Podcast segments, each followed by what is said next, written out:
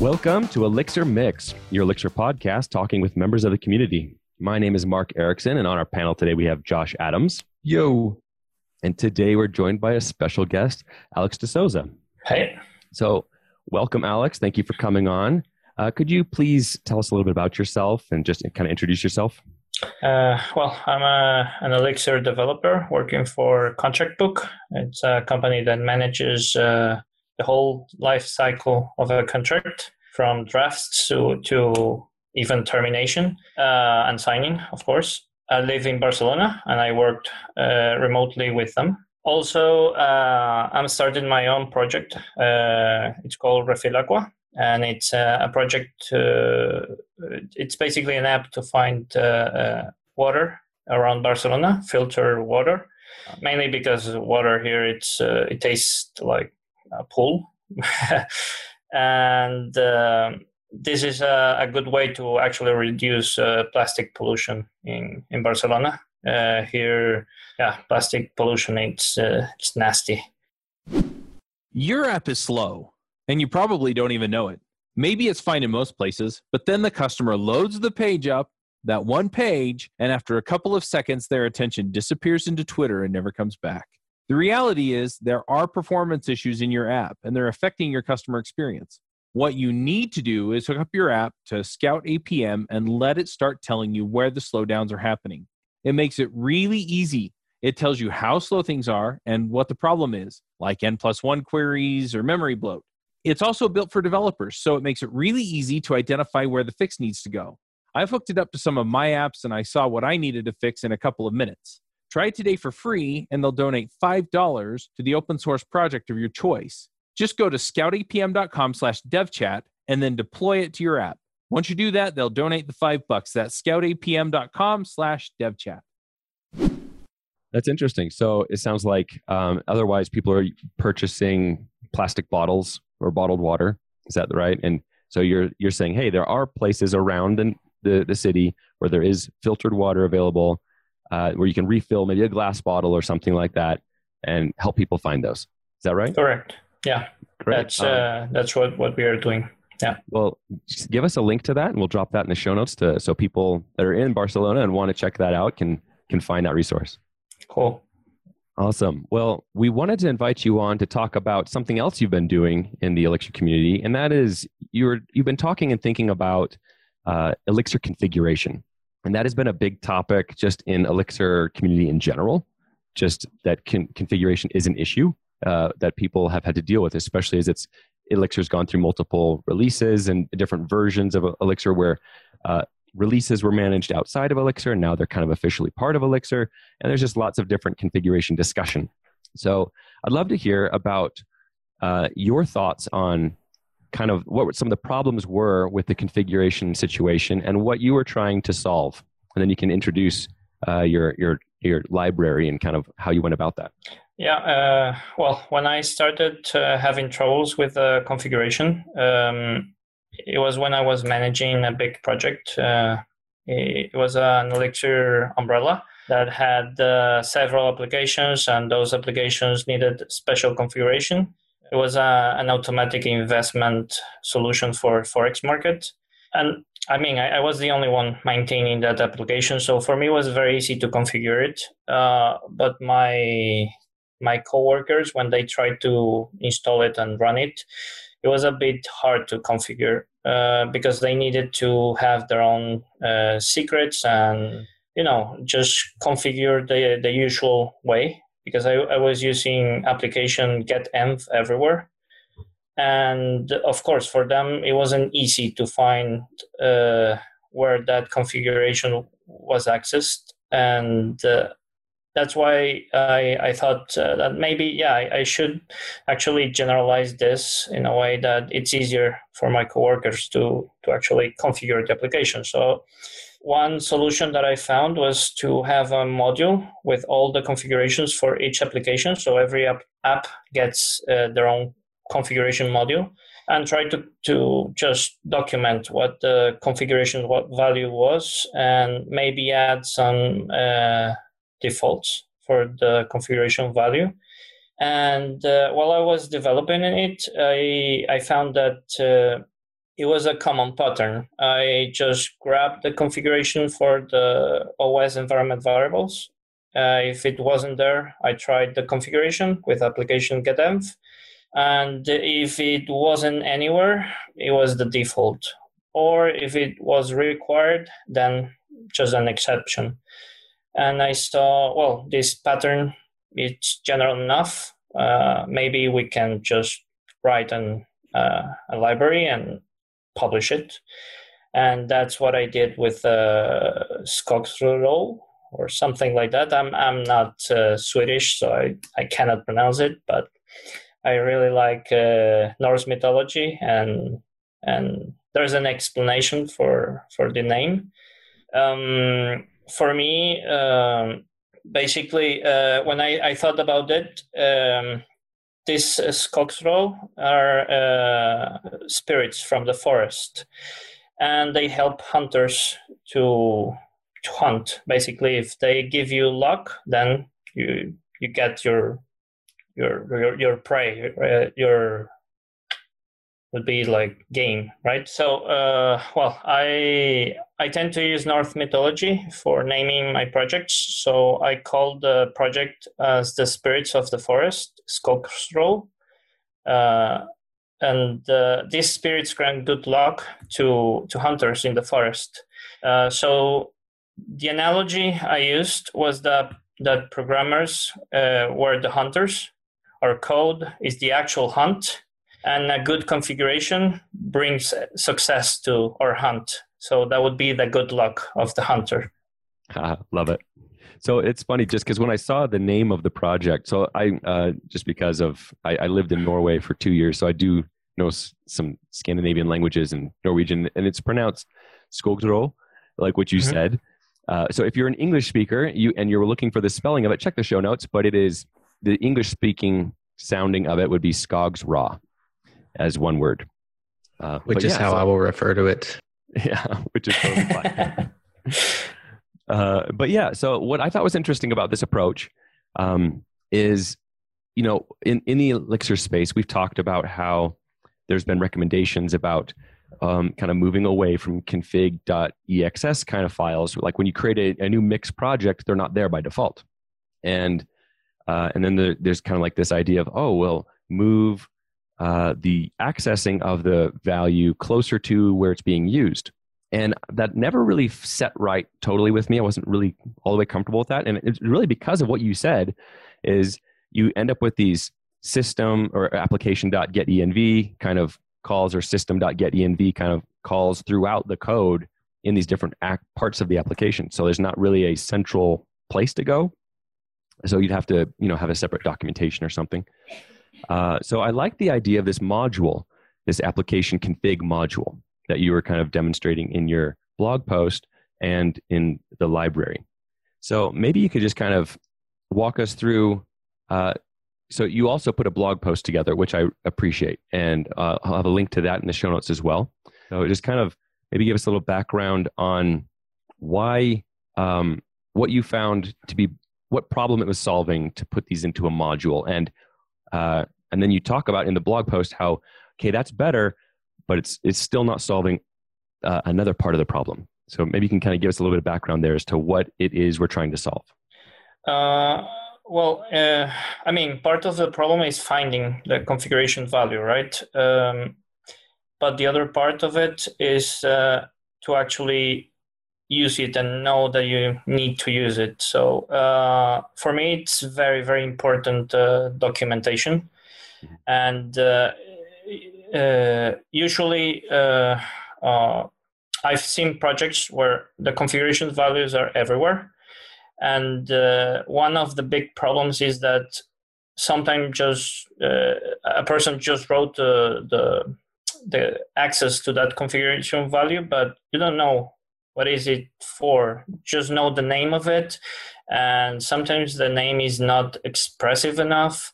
Sometimes you don't understand why the default is the default. So that's uh, uh one thing that you can do is just put it in a function inside the module that you're using and just document that function which is good. But then you have other stuff like uh, handling defaults, handling if it's required or not. So it gets very repetitive. And what I've seen is people just uh, leaving Erlang or Elixir just fail when it cannot get the value. But in the end, uh, I, I, mean, I know that the the the thing with Elixir and Erlang is that you should let it crash. But sometimes you don't don't want to let it crash. You you want to know what's happening and and exactly uh, have some feedback uh, of what's happening because maybe it doesn't fail there. It, it fails somewhere else and then you're looking for something and actually the problem was that the configuration value was wrong. So um, yeah that's uh, th- that's why i generalized the, the problem of getting the value uh, checking if it's required if it has a default uh, having the, the, the documentation available for the programmer and also having an expressive name for a function directly from whatever you're generating with this Skogsrå. So yeah, it's it's something uh, for me at least in my projects. I like to use it uh, because it it's just it's easier for me to focus on what I'm doing and not that much on the configuration. I know it's going to work and that's it, and just using whatever function uh, Skogsrå generates. Yeah, so one of the things I liked about like these, um, just like if I were to build my own config module, which you show uh, an example of in your blog post, one of the things I like about it is is solving that problem of one of a good place to put defaults, but also that uh, you know when I'm pulling something in from an environment variable, it's always going to come in as a string. But maybe I want it to be an atom or an integer or you know interpret it as a list or something like maybe there's some parsing that needs to happen. Uh, so there's that, that kind of uh, logic needs to happen somewhere. And if I'm ever accessing uh, the same value from multiple locations in my application, that becomes a, a, risk and, and a problem where it's like, oh, well, the default was used differently in this location than that location, or the casting wasn't done the same, you know, whatever. Uh, so I like the idea of locating it in a single place in this config module idea. And, and then there does become a source that can be documented. Uh, so in terms of solving that problem, there was a, a, uh, a library I used some years ago called Confex. And I've just wondered if you are familiar with that because that's solving, it, is solving a different problem. And I uh, kind of want to hear your thoughts on uh, where you think uh, Skogsrå is uh, approaching it differently. Uh, yeah, I, I saw it. Um, and uh, actually, I, I first, when I was building Skogsrå, and, and this is you can see the first comment, and this is what I thought.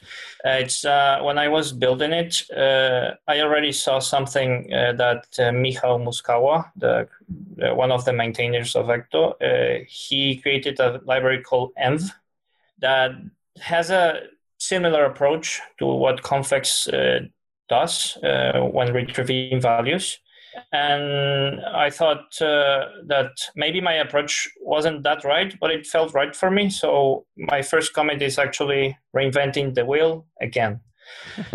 um, and then, of course, I started seeing some libraries that they, they were doing similar things as Skogsrå, like Confex, for example. And um, it's still, I, I felt that they weren't giving me exactly what I needed in terms of uh, uh, for example, one of the things that I, I use a lot with the Skogsrå is uh, that I have, uh, in a way, type saf- safety. I use a lot uh, dialyzer to check everything, basically, if the functions are returning the proper values and receiving the proper values.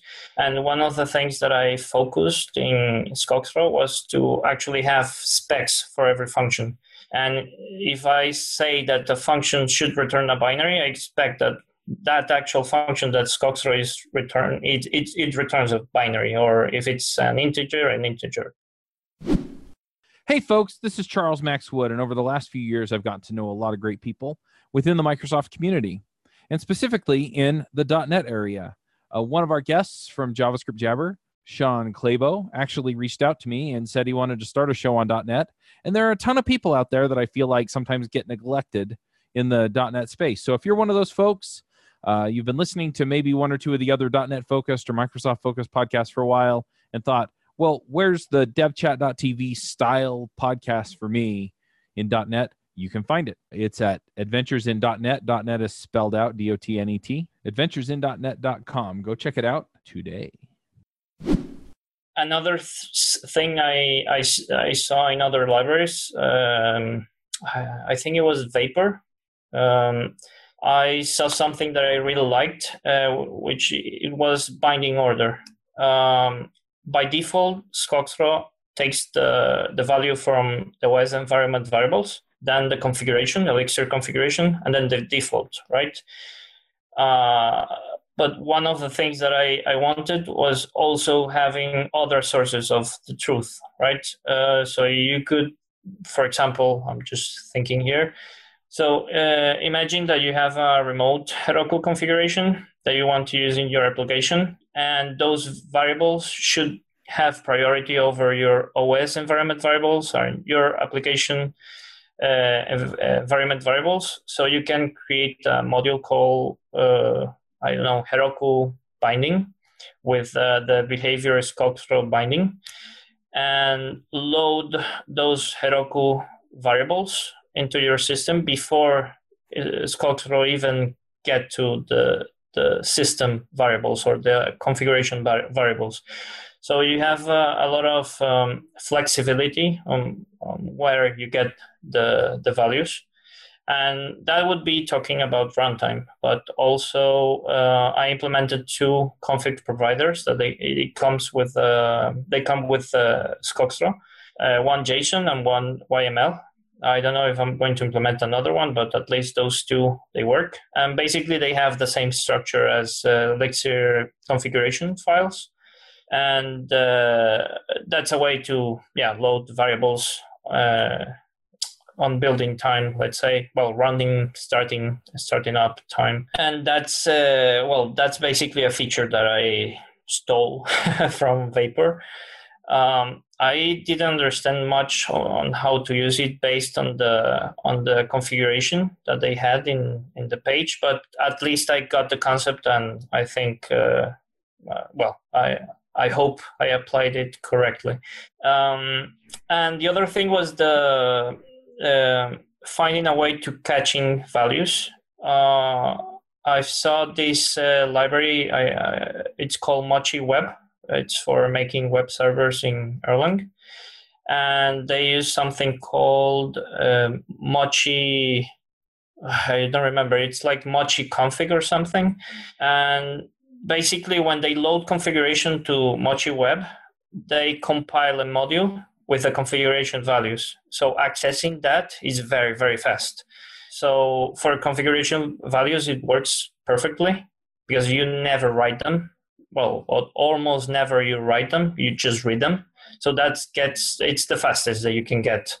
And I wanted to implement that, but it seems like, it seemed like, uh, I don't know, over engineering something that was simple, like Skogsrå. But then in Erlang 22, they released uh, permanent, uh, persistent terms, and it's basically that. So uh, that that was a, a, a cool way of using that because uh, I don't know, I don't know if there are other uses for it. So I use it for for configuration, and so far it, it works good. It was a bit of a pain to test them because sometimes when you write those values they take a bit to be written. So you need to wait for them to be there to test that they are actually there. But um, yeah it's it's something that i wanted to optimize. And i, I guess finally uh, templating. Uh, actually i fixed the bug this weekend. Uh, but it's uh, it's something that lets you uh, generate an environment uh, OS environment uh, file uh, with all the the variables that you need for the system to work basically. And uh, that's a way to not actually read the documentation that you have in your module but you, you just get the, the file which is nice. Yeah that's a nice interface with the ops folks so they can just see what they can tweak easily. Yeah exactly So, in your blog post, you mentioned runtime reloading, and I was curious if you could go into how that works a bit and how one ought to use it. I didn't, I didn't see the docs, but I also didn't read 100% everything. Well, the runtime reloading is uh, it's something that I mainly use for testing, um, but uh, basically it, it ignores cache and tries to go through the whole process again. So it's uh, it's uh, very simple. It's not uh, in general when you load a variable to into Skogsrå, it will go always to the cache first, and then we'll try to load it from the system, then the configuration, Elixir configuration, finally the default. Uh, well, that's the if that's the binding order that you cho- chose, of course. Uh, so uh, reloading in at runtime is just ignoring the cache and go through that process again. Okay. Um, I also wanted to ask, just because I've been playing with Consul for the last two days, has uh, are you aware of anyone that's that's done anything with Skogsrå and, and Consul so Consul could provide the uh, the config? Uh, no, no idea. okay. So that Josh, combined maybe you could give with us a little background on Consul, What is it you're mentioning talking about? Yeah, so sorry, Consul is a service from uh, HashiCorp and it's just a distributed key value store that uses, I believe, Raft consensus to elect leaders, and it'll distribute uh, key values, and you can do service. It's really a service registry. Um, anyway, but uh, you can use it for a distributed key value setup, and that combined with runtime reloading seemed like a, a, a fun way I could push out new config to a running instance and have it, you know, smartly restart things that need to be restarted and whatnot. Hmm. Um, anyway, so it's just a just a distributed key value store that's that's really easy to get going. I, I suppose that you could do something mixing Skogsrå binding, like having your own bindings for a Consul, and then having some way to force reload uh, from the beginning for all the variables. So I think it could be possible to do it as you described it. Yeah, so you can you can also with Consul you can watch for config changes on keys that you care about, and you'll get it. It basically blocks until somebody updates that key. So presumably you could use something like that to to rewrite the cache and tell everybody things got updated. So one of the things I always consider when I'm looking at a library is I, I think is this production ready? So like uh, maybe you can answer that. Like, are you currently using this in a production system? Uh, what how comfortable are you with this? Uh, if I wanted to deploy this in my production? Uh, actually, good because I, have used it. Uh, I started with this this library. I think it was in 2017, and I was already using it in a production system back then. And uh, I recently uh, changed jobs. So in my previous job, we were using it also for a new product as well. Um, it worked uh, very good. I mean, it's it's not rocket science. It's just it's a pattern that it's a generalization of a pattern. So it's not. Uh, at the beginning, Skogsrå had a server uh, because I, I, stored the values in an ETS. Mm-hmm. But uh, once the permanent terms came, I just got rid of it, and now it's just a library. It's uh, it's actually pretty simple. So yeah, I I, think it's uh, not. Produ- I wouldn't say it's production ready. It's already ready for production. You know.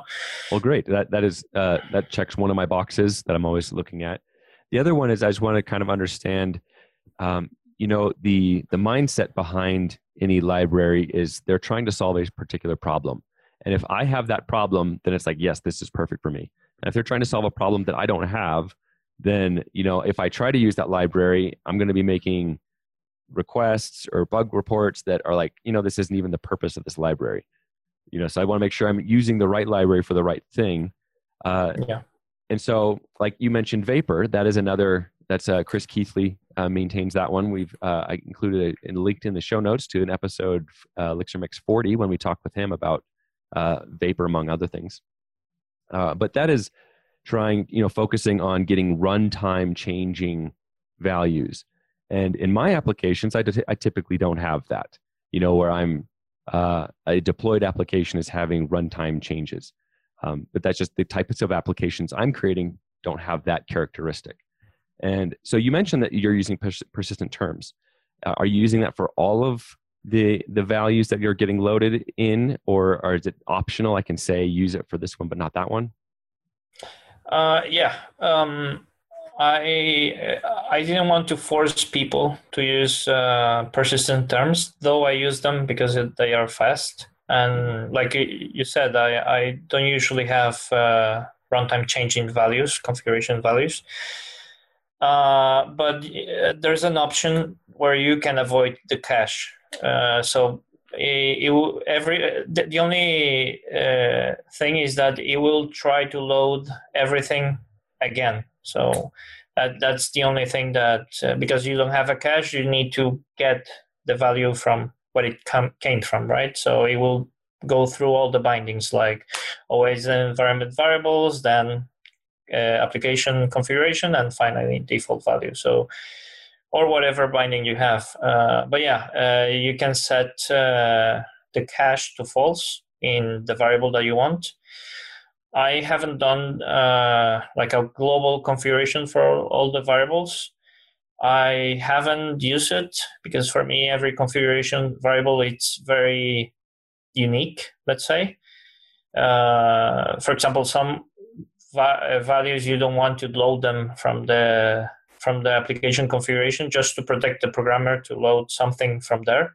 Uh, let's say a password. You don't want that in your source control. So basically, you can avoid having that variable loading from the configuration. Uh, so that's why I haven't had this global configuration. Um, and nobody has requested that, that yet, so I I wouldn't know if that's a thing but at least with the cache, I, I yeah, I try to uh, yeah let people avoid that in some cases.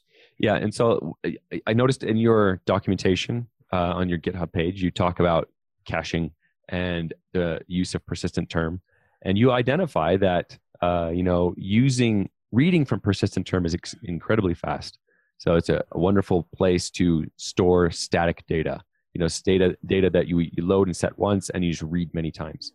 But it is it isn't it is created that feature of the otp runtime was created for that purpose and it is very slow to write which you identify too so yeah. like those are kinds of things where you know you wouldn't want to be uh, resetting those values at runtime in any kind of frequency because it has to like kind of do this whole garbage collection uh, yeah. sync up to to make that change happen so yeah. yeah, I think that's a I think it's a great use for persistent terms, especially like in applications that I'm designing and working on, is because I'm loading configuration out of the environment, out of the config files, whatever, and I'm it's it stays immutable for the duration of that my application is running. If I'm changing it, I'm I'm changing the values and it restarts the application with the new values.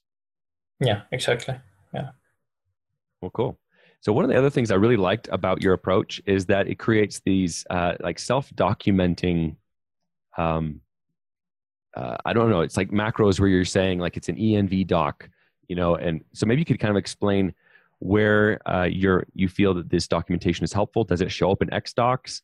Like what what what uh, as a developer, what benefit do I get from having that there? Uh, well, uh, one thing that I realized, I when, I'm in the IEx, I check a lot the documentation for stuff. Uh, one of the things that I'm missing, for example, is uh, having the Erlang documentation there as well. Um, so uh, what I wanted to have is a library that you can actually check the documentation for your uh, variable, but also has extra documentation that I add there. Um, so you know what's happening with that value. So things that I add there is if it's cached, if it's required, the default value, uh, the the order of the bindings, and I think that's useful because that way you don't have to switch context, like going from the console to your editor. Uh, but you have everything there. So envdoc, uh, it's just uh, yeah, it's a, an attribute that you can put anything that you want there. uh, but it will always append that part of the configuration. That's basically your declaration of your configuration var- uh, variable. So um, in the past, it was very, very complex actually. Uh, I got rid of, of a bunch of stuff there because it got really hard to maintain. Uh, but I, I mainly did it because some of my coworkers they uh, they were using some of, of the stuff that I did, and and I wanted to just reduce the friction between the library and them just understanding what was happening. So uh, yeah, that that was one of the reasons that I focused a lot in that part of the documentation. One of the biggest pain points that I find as I talk to people about software is deployment. It's really interesting to have the conversations with people where it's I don't want to deal with Docker. I don't want to deal with Kubernetes. I don't want to deal with setting up servers. I don't, you know, all of these different things. And in a lot of ways, DevOps has gotten a lot easier. And in a lot of ways, DevOps has also kind of embraced a certain amount of culture around applications, the way we build them, the way we deploy them. And I've really felt for a long time that developers need to have the conversations with DevOps or adopt some form of DevOps so that they can take control of what they're doing and really understand when things go to production, what's going on, so that they can help debug the issues and fix the issues and find the issues when they go wrong and help streamline things and make things better and slicker and easier so that they'll more generally go right. So we started a podcast called Adventures in DevOps. And I pulled in one of the hosts from one of my favorite DevOps shows, Nell Shamrell Harrington from the Food Fight Show. And we got things rolling there. And so this is more or less a continuation of the Food Fight show where we're talking about the things that go into DevOps. So if you're struggling with any of these operational type things, then definitely check out Adventures in DevOps. And you can find it at adventuresindevopspodcast.com. So one of the things I heard you mention there was uh, that you missed the Erlang docs. Uh, were you previously or still doing uh, Erlang uh, code writing? Is that what you do? Uh, no, but uh, uh, sometimes I use uh, Erlang uh, uh, functions, and sometimes I just want to know what's there. Yeah. And yeah, in the end, I end up in the actual documentation, in the web documentation, and yeah, that's that's a bit annoying. Now I'm I'm writing a a parser for a well, it's a a language that I'm creating. I don't know if that's going to catch, but uh, yeah, I'm doing it with uh, Erlang, and um, uh, yeah, I, always need to switch from the console to my uh, web browser to check the yeah documentation mainly. So one of the things I was kind of curious about is as you're going through the process of creating this library, you're you know possibly off, you know writing you know creating a new library but maybe there's macros maybe there's you're digging into persistent terms or is there anything interesting that you learned about elixir in the whole process of building this well when i started writing this um, I, I was already i, knew a, a, bunch of about uh, macros and how elixir worked i worked also with erlang in the past so uh, i don't feel there was any surprises there uh, but I have learned a lot lately uh, with uh, managing an, an, open source project uh, because now I, am sure that people are using it uh, outside from me and probably my coworkers. So I need to be careful with changes on the API, though I, I, I try not to do them. Um, but still, that's a possibility.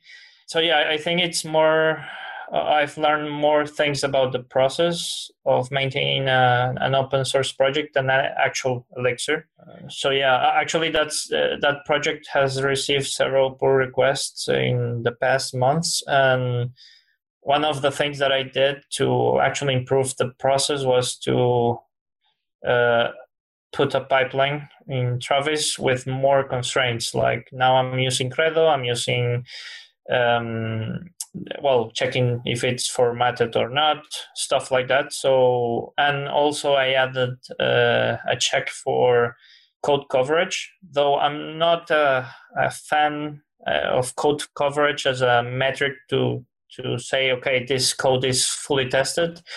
But I, at least it gives me a glimpse of what maybe there's maybe there's there's something that it's missing from the tests and maybe something that we can check and and improve. So yeah that's that's something that uh, for me has been good because that way i can think uh, only on the code that i'm receiving and because if it passes the tests that, that, that i put in the pipeline i'm confident that i only need to read it and and check if it makes sense or not so having mentioned the uh, github project uh, are you looking for uh, contributors? Are you open to pull requests? Like, uh, is there anything that you would ask of the community people uh, checking it out? Uh, yeah, yeah, of course. I I love when people code for me, so that's that's awesome. nice. Uh, yeah, yeah. if there are some feature that people want and they want to implement it, that's perfect. I'm open to pull requests, and I I don't have a like uh, a code of conduct in the pro- in the project or anything like that. Uh, but I guess it's just common sense, right? Uh, maybe I shouldn't trust common sense, but uh, that's okay. yeah, you never know, right? Yeah. Okay, so one other question I did have is, uh, and Josh was bringing this up, and maybe Josh, you want to kind of expand on this, but you're talking about uh, how this fits in with releases. Yeah. So my question was, what are the what are the primary benefits this provides over just putting things into releases.exs with the relatively new Elixir releases? Um, and some things I sort of become obvious is the the parsing, the types, and uh, the well, the the caching isn't really particularly relevant there. But um, uh, the things I really liked was the fact that it's self documenting and encourages configurability by by creating the default environment variables and stuff. Did I miss anything in terms of the primary benefits it provides over Elixir release configuration with releases.exs? Mm, no, I guess that's that's that's it. I guess. And so, does it is is the library intended to work equally well with a something that's in the system environment, like a system.getenv, versus something that's loaded from a releases file, like an application.getenv? Does it can it pull from both, or how does that work? Uh, yeah, it, always depends on the bindings. Uh, for example, in, in, my personal project, um, I'm using Elixir releases, and uh, yeah, every value that you have in the release is an environment variable for for Elixir, in in a sense. So uh, yeah, that that's uh, in the end it works the same. It's just loading values from where it knows how to load values and and that's it the only benefit i i see about using this is that for people reading the code they know where those values are coming from uh, and even though you have values in your release um, probably you have that documented somewhere that you have also values coming from there or or something like that but yeah, I I even though I, I, I created this library, I tried to have the fewer uh, configuration values in my applications. Uh, and if I can do it with the defaults, I'm fine. And one of the things that I try to do is that once you downloaded the project, you can run it immediately without configuring anything. Uh, and one of the things that helps a lot is having the, the default values. Uh, but in terms of releases, uh, yeah, I, have used uh, now. I'm using Elixir releases, and and yeah, it's pretty much compatible with it. All right. Well, thank you for coming on and talking about that. Is there anything else you wanted to mention before we transition to picks? Uh, I don't think so. Uh, I think we cover everything. Great. Well, so you, dear listener, if you're interested in system configuration and you'd, one of the things I liked about this solution is it does have a good way of pulling together both things that are coming from my environment variables, in like in the runtime environment, versus the configuration values coming from my application, uh, you know, releases. Being able to pull all that together into a more unified way that is documenting and self-documented. I think that's really cool. So if you're a listener are interested in that, check out his uh, blog article and the project on GitHub. Links are in the show notes. And let's go ahead and transition to picks. Josh, how about you? Do you have one? I have, I will say, two picks. Uh, the first is called Diff So Fancy, and it's just uh, it's just a very neat diff tool to make uh, meant to be paired with Git primarily, but I mean maybe not primarily, but it works well with Git uh, for just making your diffs more clear, so you can see the specific hunk that changed and whatnot, uh, which is quite nice.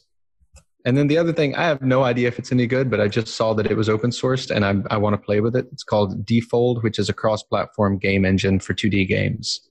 And so I just wanted to share that with people in case it's interesting, but I, I give no promises. I saw that as well. And I was like, oh, that sounds interesting too. So I'm glad you mentioned that. It's great. I'm always looking for something that I can use to, to play with my kids for making games because that's how I got interested in programming. Yeah. Yeah, that I think there are many uh, developers who probably started on the game path, and that's that's how I started. Like back in the days of uh, Basic, I was like, I wanted to create a game of this kind, and and I just quickly started to realize that I had no idea what I was doing, and I didn't know how to model data. And uh, then I started like just totally got off in the weeds and like, hey, let's see if I can make a command line app. Oh, okay, and then I just totally never actually made my game. So yeah, I think I think the first thing I did was probably modify the bananas in gorillas.basic to to be a lighter and then also to explode much more violently. yes, it was nice. Open source in the old day. All right, well, I've got a couple. Um, one is um, it was released by GitLab. They released a uh, free PDF titled "The Remote Playbook." So GitLab, the company, they're a competitor to GitHub, and they uh, they are a remote first company. So every everyone in the company, as far as I understand it, is pretty much remote.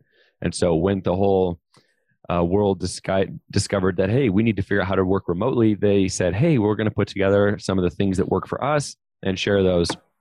And so that is an interesting uh, resource. Uh, it, if nothing else, it's just interesting to look at and think about: is there anything in here that uh, I could learn from and maybe apply? Maybe I'm already doing. Maybe you already have good practices, but some other ideas. Another one is the idea of buying a new mattress for your bed.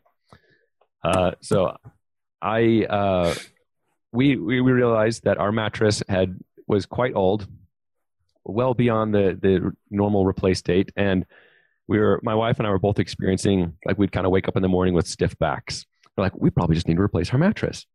So we did that, and uh, we bought one uh, Cocoon by Sealy. I'm not necessarily recommending that over some other brand.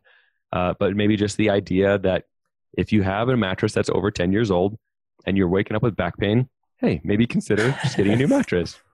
And I, th- this one uh, was nice because it was, you know, compressed foam and delivered to my house. And I just, you know, open it up and it, boom, inflates. And it's been great. And, you know, like within like three days, we were waking up with no pain. So yay for realizing that we have physical bodies. The idea of a mattress ad on a podcast is certainly novel. Yeah. and no, I'm not getting paid for that. So, and you can pick any brand that you like. I know there's a number of them. All right. Alex, how about you? There's a, a project I uh, uh, that basically was the core of that uh, um, trading platform that I developed uh, yeah, a few years ago. Uh, and, and it's called Yggdrasil also a Nordic Norse name there. Uh, and it, and basically it's a generalization over uh, Phoenix PubSub, uh, but that lets you have uh, um, adapters for uh, RabbitMQ, uh, Postgres, and Redis at the moment. I have some more, but I'm not maintaining them. For example, there was one that I created when there was this uh, cryptocurrency craze back in 2017, I think it was, uh, that basically could, I don't know if it can now, uh, subscribe to Ethereum blocks, which was nice uh, to get uh, the, the events in, in your code there. Um, uh, and other thing. Uh, I don't know. It, it needs to be two, or it's okay with one. That's great. So maybe you could just drop a link in the show notes ah, uh, so people sure. can find that project and check that out if they're interested. And uh, so, Alex, thank you for coming on. It's a pleasure talking with you. If people want to get in touch with you or follow you online, where should they go to do that? Uh, well, in in general, I'm I, I always read Twitter, and my Twitter would be the broken underscore link. That would be my handle, and also also my email would be alex at the broken dot link as well. And I think those two are good. All right. Well, that's it for today. Thank you for listening, and we hope you'll join us next time on Elixir Mix. Woohoo! Bandwidth for this segment is provided by CacheFly, the world's fastest CDN. Deliver your content fast with CacheFly. Visit C A C H E F L Y dot com to learn more.